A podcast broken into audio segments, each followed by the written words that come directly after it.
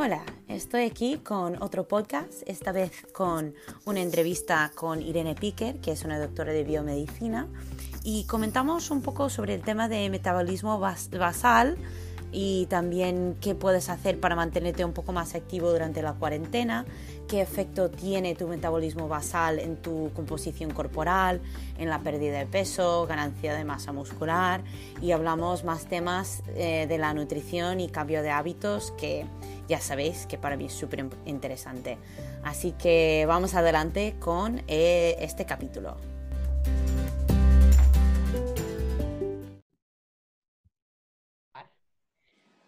Hola, em, estoy aquí hoy con una amiga, una compañera de entreno y una doctora de biomedicina que se llama Irene y vamos a hablar un poquito sobre un tema que yo creo que va a ser muy interesante, que es el tema del metabolismo basal. Entonces, Irene, si tú nos puedes contar un poquito de, lo que haces y luego empezaremos a, a comentar por qué este tema es tan importante y tan interesante, ¿vale?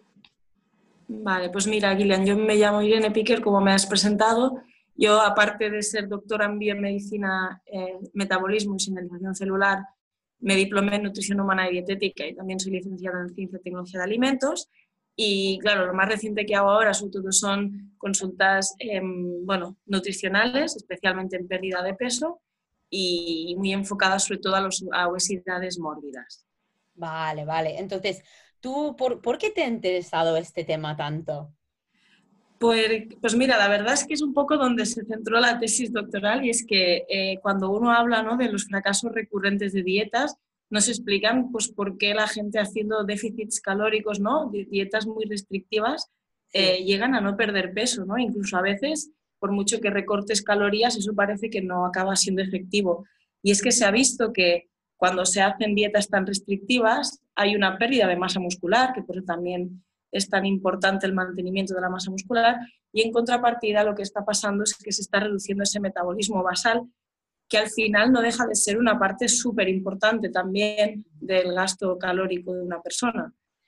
Es que, bueno, según lo que dices, y, esto es curioso, porque yo, estoy más en el lado del, cambio de hábitos y tú estás en, el lado mucho más clínico, pero al final tenemos todos, eh, todos los que somos profesionales en, este ámbito, pues tenemos la misma opinión y los mismos datos, que es hacer dietas restrictivas no funciona a largo plazo. Entonces, eh, es muy curioso que, claro, nosotros hemos estudiado cosas, o sea, lo mismo, pero a niveles muy diferentes y hemos llegado al, mismo fin, digamos.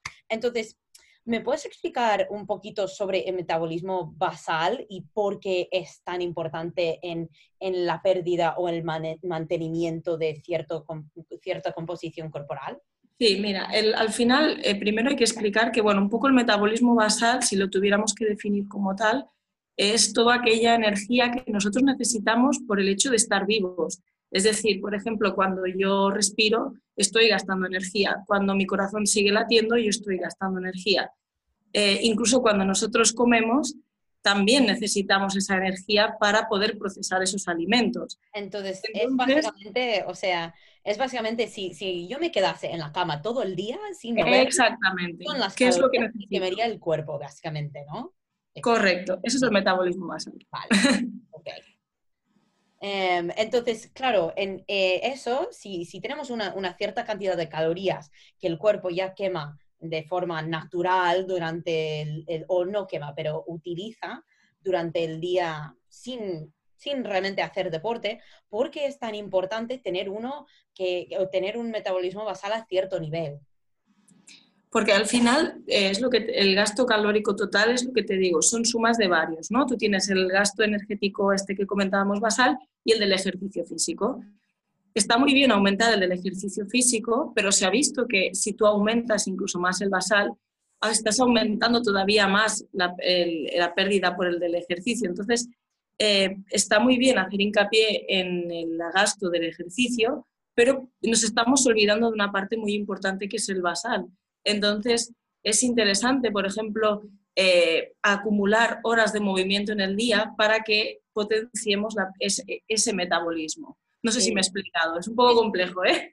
No, yo sí, para, explicarlo un poquito más para, la gente que está escuchando, básicamente, o sea, si tú em, e, eres capaz de subir tu metabolismo basal en tu, en tu día a día, pues claro, no tienes que depender tanto de hacer un montón de, de ejercicios hasta horas haciendo cardio, que realmente, si yo lo entiendo bien, también, claro, hacer horas de cardio no es igual que hacer horas de peso. No porque tiene un efecto diferente en el metabolismo. Exacto. Al final, eh, claro, el cardio está muy bien, es algo que nos va a generar una pérdida de, o sea, un gasto de calorías inmediato, pero a largo plazo, eso no, cuando el cuerpo realice la adaptación, que nos adaptamos a todo correspondiente, eh, necesitaremos más horas de cardio. Pero lo que es interesante es aumentar ese, ese tejido o ese músculo, que es lo que realmente va a producir un gasto. Por ejemplo, si cogemos dos personas con el mismo peso, pero una de ellas, eh, su composición en grasa es mayor que otra, por ejemplo, un deportista, el gasto basal de un deportista siempre va a ser superior que una persona que a lo mejor tenga más de un 20% de grasa en el cuerpo. Pues eso... por el hecho de que eso es, activo, ese tejido es activo. Sí, Sí, lo que tú dices, quiero destacarlo porque sinceramente es algo que como entrenadora y como coach y como alguien que yo llevo muchos años en el, deporte, la, nutrición, cambio de estilo de vida, que, sobre todo para mujeres em, suele haber como un, un miedo a ganar masa muscular. Entonces, yo creo que esto, lo que tú estás diciendo ahora, es clave, no solo por ahora que estamos en casa y no podemos hacer tanto movimiento en el día a día, pero también porque, claro, estamos pensando siempre, no, es que tengo que hacer más cardio para perder peso, tengo que hacer cardio para estar en forma, pero entonces tú lo que me estás diciendo, una doctora de biomedicina, es que para mantenerme mejor, tengo que ganar más masa muscular, ¿verdad? Correcto final es, una, es un tejido que el hecho de tenerlo, ya por el simple hecho de ganar esa musculatura, lo que estás haciendo es que necesites más energía para mantenerla. Eso sí, tienes que entrenar, no sirve de nada que tú hagas un planning de fuerza y que luego al cabo de seis meses lo abandones, sino que tú puedas ganar esa capa, ese tejido muscular y lo mantengas, porque eso al final te está garantizando aumentar tu gasto metabólico basal. Y que al final se traduce en un mayor consumo, en un mayor eh, perfil de, composición corporal, con todo lo que conlleva. Aparte de la masa muscular, ¿qué son los otros factores que afectan en el metabolismo basal?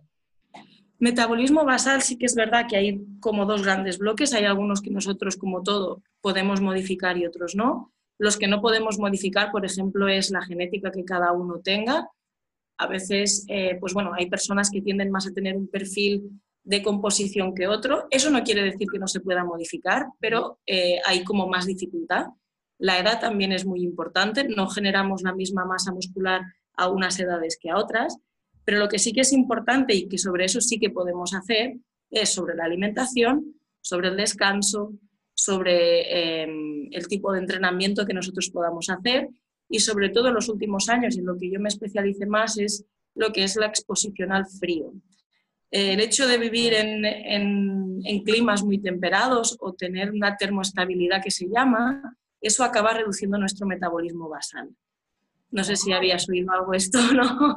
No, pues mira, eso sí que lo había escuchado y, es curioso que lo dices, porque por ejemplo, yo cuando estuve en Islandia, donde hace mucho frío, estuve una semana en Islandia y durante esta semana pues casi no, entre, no, no entrenamos nada. Y yo cuando volví de Islandia estaba comiendo, cuando, o sea, comía cuando tenía hambre y dejaba de comer cuando ya no tenía hambre. Y quizás picaba más cosas que no era lo típico de comer, o sea, galletas y chocolates y cosas así, que no suelo comer tanto. Y bajé en peso, o sea, mi, y, era, yo lo entendí así, tú ahora me, me, estás confirmando, porque claro, el cuerpo tiene que trabajar, digamos, más cuando estamos en un, en un entorno frío. Yo en, en, una semana de estar en Islandia, ocho días, perdí un kilo y medio. A ver, no, no se sabe exactamente qué papel, pero sí que se ha visto que, por ejemplo, eh, bueno, aquí entraríamos lo que es también el tejido adiposo marrón, pero para no alargarnos, te comento un poco que el hecho de que nosotros eh, intercambiemos más temperatura con el, con el, con el medio, con, con, el ambiente, sobre todo en sitios donde hay climas más fríos, eso genera que eh, nuestro cuerpo para mantener la temperatura tenga que consumir más grasa. o más combustible de, glucógeno, por ejemplo. Em, entonces se ha visto que aunque ahora los estudios han como mezclado un poco por el tema de la alimentación que tiene más peso, sí que es verdad que los países que están más en el norte de Europa o países más fríos como Canadá tienen menos índices de obesidad en según qué zonas por este tipo de, de exposición al frío. Claro que está que esto no te sirve de nada si tú luego pues eh, tienes un superávit calórico o no te mueves o haces una vida sedentaria o tienes calefacción. Claro, claro. Bueno, esto es un tema súper interesante y yo creo que tendríamos que volver a esto en otro podcast, pero como ahora es que sinceramente yo creo que una cosa que está pasando ahora es que hay, hay gente que, entrena mucho y ahora por el hecho de, estar en cuarentena, pues están como, ay, voy a perder todo lo que he ganado. Y luego hay otras personas que normalmente no entrenan, pero por el hecho de estar en cuarentena ya no salen de casa tanto o no andan tanto. Em, y también eso acoplado con el hecho de que estamos en casa todo el día, tenemos acceso a la comida y el hambre emocional muchas veces nos supera. Entonces, me gustaría comentar algunas cosas que estando en casa podemos hacer para mantener o aumentar nuestro metabolismo basal. Claro, en este caso, mira, si por ejemplo que ahora está el caso ¿no? de que mucha gente está trabajando desde casa, pues lo ideal sería que esto ya lo deberíamos de hacer en cualquier oficina de base, ¿no? Es eh, no pasar más de 50 minutos, 60 minutos sentados, sino que intentar, por ejemplo, cada hora levantarnos y hacer 10 squats, mm, yo qué sé, bajar al rellano, volver a subir. Em, al final, estos estímulos seguidos es lo que hace que el cuerpo no se siente tan, tan parado, ¿no? Haces que la circulación fluya, que el músculo se active, que esto genere un, un movimiento, que al final es lo que activa ese metabolismo basal. Ahora es un poco más complicado, pero si todo el mundo más o menos está entrenando, pues podría, por ejemplo, hacer un entreno por la mañana, otro entreno por la tarde, entre medio, pues yo qué sé, sales a tender la ropa, vuelves a entrar, eh, bajas la basura, vuelves a subir, intentar acumular horas de movimiento. Vale, entonces es, eso es lo que acabas de decir, me encanta que lo hayas dicho porque de hecho lo comentaba con un cliente ayer, em, que claro, no solo tiene que ser el entrenamiento que suma al movimiento, y, una cosa que a mí me encanta hablar con mis clientes es que, mira, tú si te mantienes muy hidratado, tendrás que levantarte cada hora o sí igual porque tienes que Entonces, te puedes mantener hidratado y así te levantas y cuando te levantas, estírate un poco, da una vuelta por la casa, sube, baja las escaleras, em, que son cosas pequeñitas que, que suman, que todo suma. Em, entonces, en cuanto a las otras, porque claro, comentamos que las cosas que afectan el, metabolismo, basal es el entrenamiento, la comida y también el descanso. Que la el descanso. Sí, y el descanso es curioso porque yo creo que todavía estamos, mm, o sea, no nos hemos dado cuenta de la importancia del sueño. Y sobre todo la calidad del sueño. Al final, un cuerpo que no descansa bien es un cuerpo que te va luego a pedir más energía para, para, poder hacer las mismas funciones a lo mejor que tú necesites. Por ejemplo, si yo no duermo bien es probable que tenga más hambre porque vaya más cansado y mi cuerpo necesita más energía para poder eh, moverse, para poder estar trabajando, para cualquier cosa. Y normalmente cuando esto ocurre, las cosas que te suelen apetecer no son nada saludables. Acostumbran a ser más bien cosas dulces o con mucha grasa o con mucho eh, eh, densidad calórica, ¿no? Unas patatas, un chocolate, una galleta, cosas de este tipo.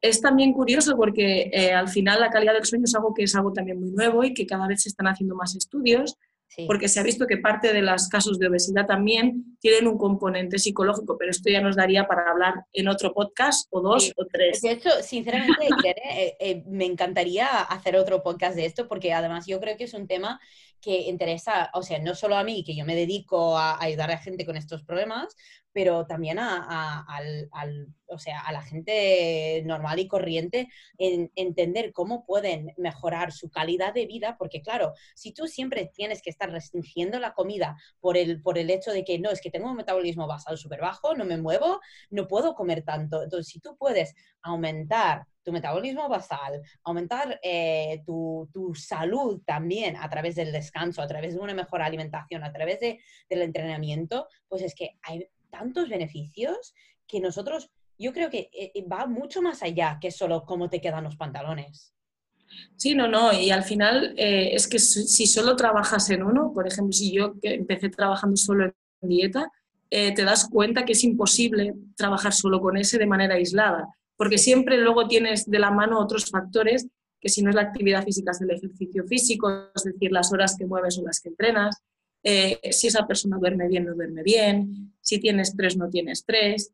Eh, si luego también resulta que es una persona que no se expone mucho al aire libre, no pasa estos intercambios de temperatura, no... En fin, salud cuando hablamos de muchas otras cosas que no solo comer bien o moverse o, Exacto. o, cuidarse. ¿no? que cuando yo hablo de la, nutrición, por ejemplo, yo hablo, hablo de la nutrición como, como el conjunto de todo lo que es el, tu bienestar.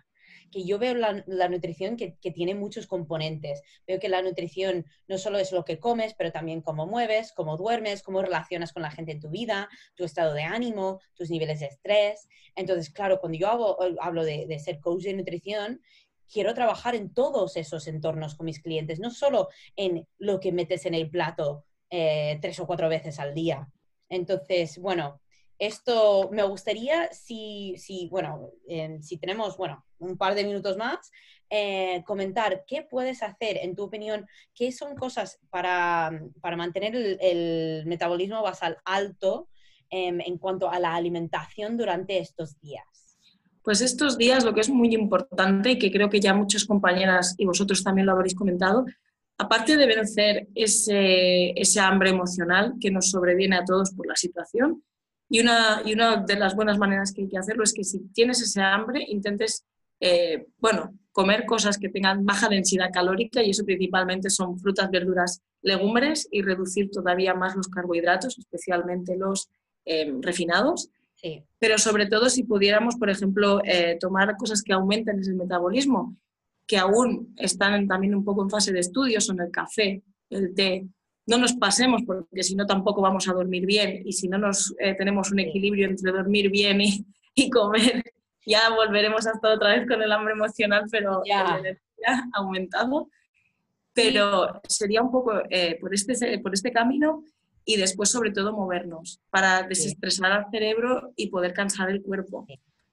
Y última cosa que, me gustaría, en cuanto a la alimentación, que me gustaría tocar es el, eh, ¿tú puedes hablar un momento del efecto termogénico de, la proteína? Porque, claro, el, efecto termogénico de la proteína es, un tema que, sale mucho en, diferentes estudios que yo he leído y ya sabemos que para mantener masa muscular necesitamos suficiente proteína.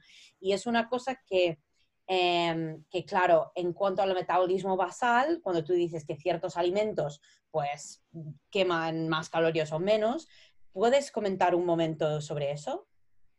Ahora mismo te diría que no me gusta lanzarme en estas cosas sin haber, haber hecho un mm, una review buena del último que se ha ah, publicado.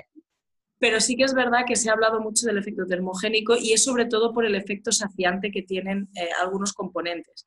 Es decir, el impacto que tiene em, un alimento proteico en la glucemia, que ya hablaremos, la glucemia para los que a lo mejor no estén familiarizados es el nivel de azúcar que hay en sangre respecto, por ejemplo, a una fruta o a un plato de pasta, ¿no? Es mucho más bajo. Entonces, ese efecto termogénico, al final, eh, lo que nosotros necesitamos para procesar esa proteína va a ser mayor también por el hecho de que, de que se, se realiza también en el estómago. Es decir, es que no sé si me estoy, si me estoy explicando. No, el no, impacto que tiene la proteína en, en, en, la glucemia es mucho más bajo, con lo cual el efecto que vamos a necesitar también para procesarlo es mayor que no un, un, un plato de pasta. Entonces, solo para, para decirlo como en, en palabras básicas, eh, comer un, un alimento proteico tiene un efecto o va a ayudarte a utilizar más calorías en tu día a día que comerte un plato de pasta.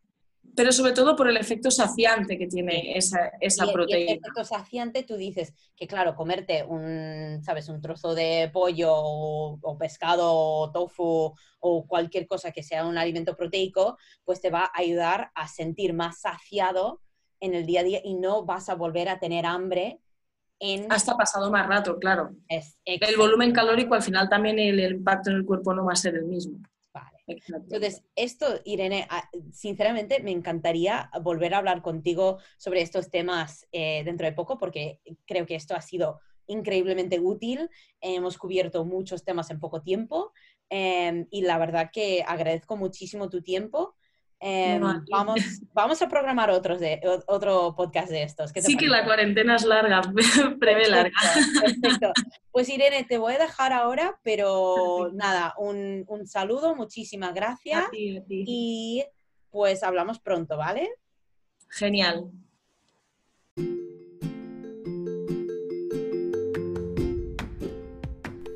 Muchísimas gracias por tu atención y espero que te haya gustado este episodio del podcast. Muchísimas gracias a Irene por prestar eh, su tiempo y espero poder volver a hablar con ella sobre más temas de, la nutrición, el metabolismo y, y, todo eso que nos interesa tanto.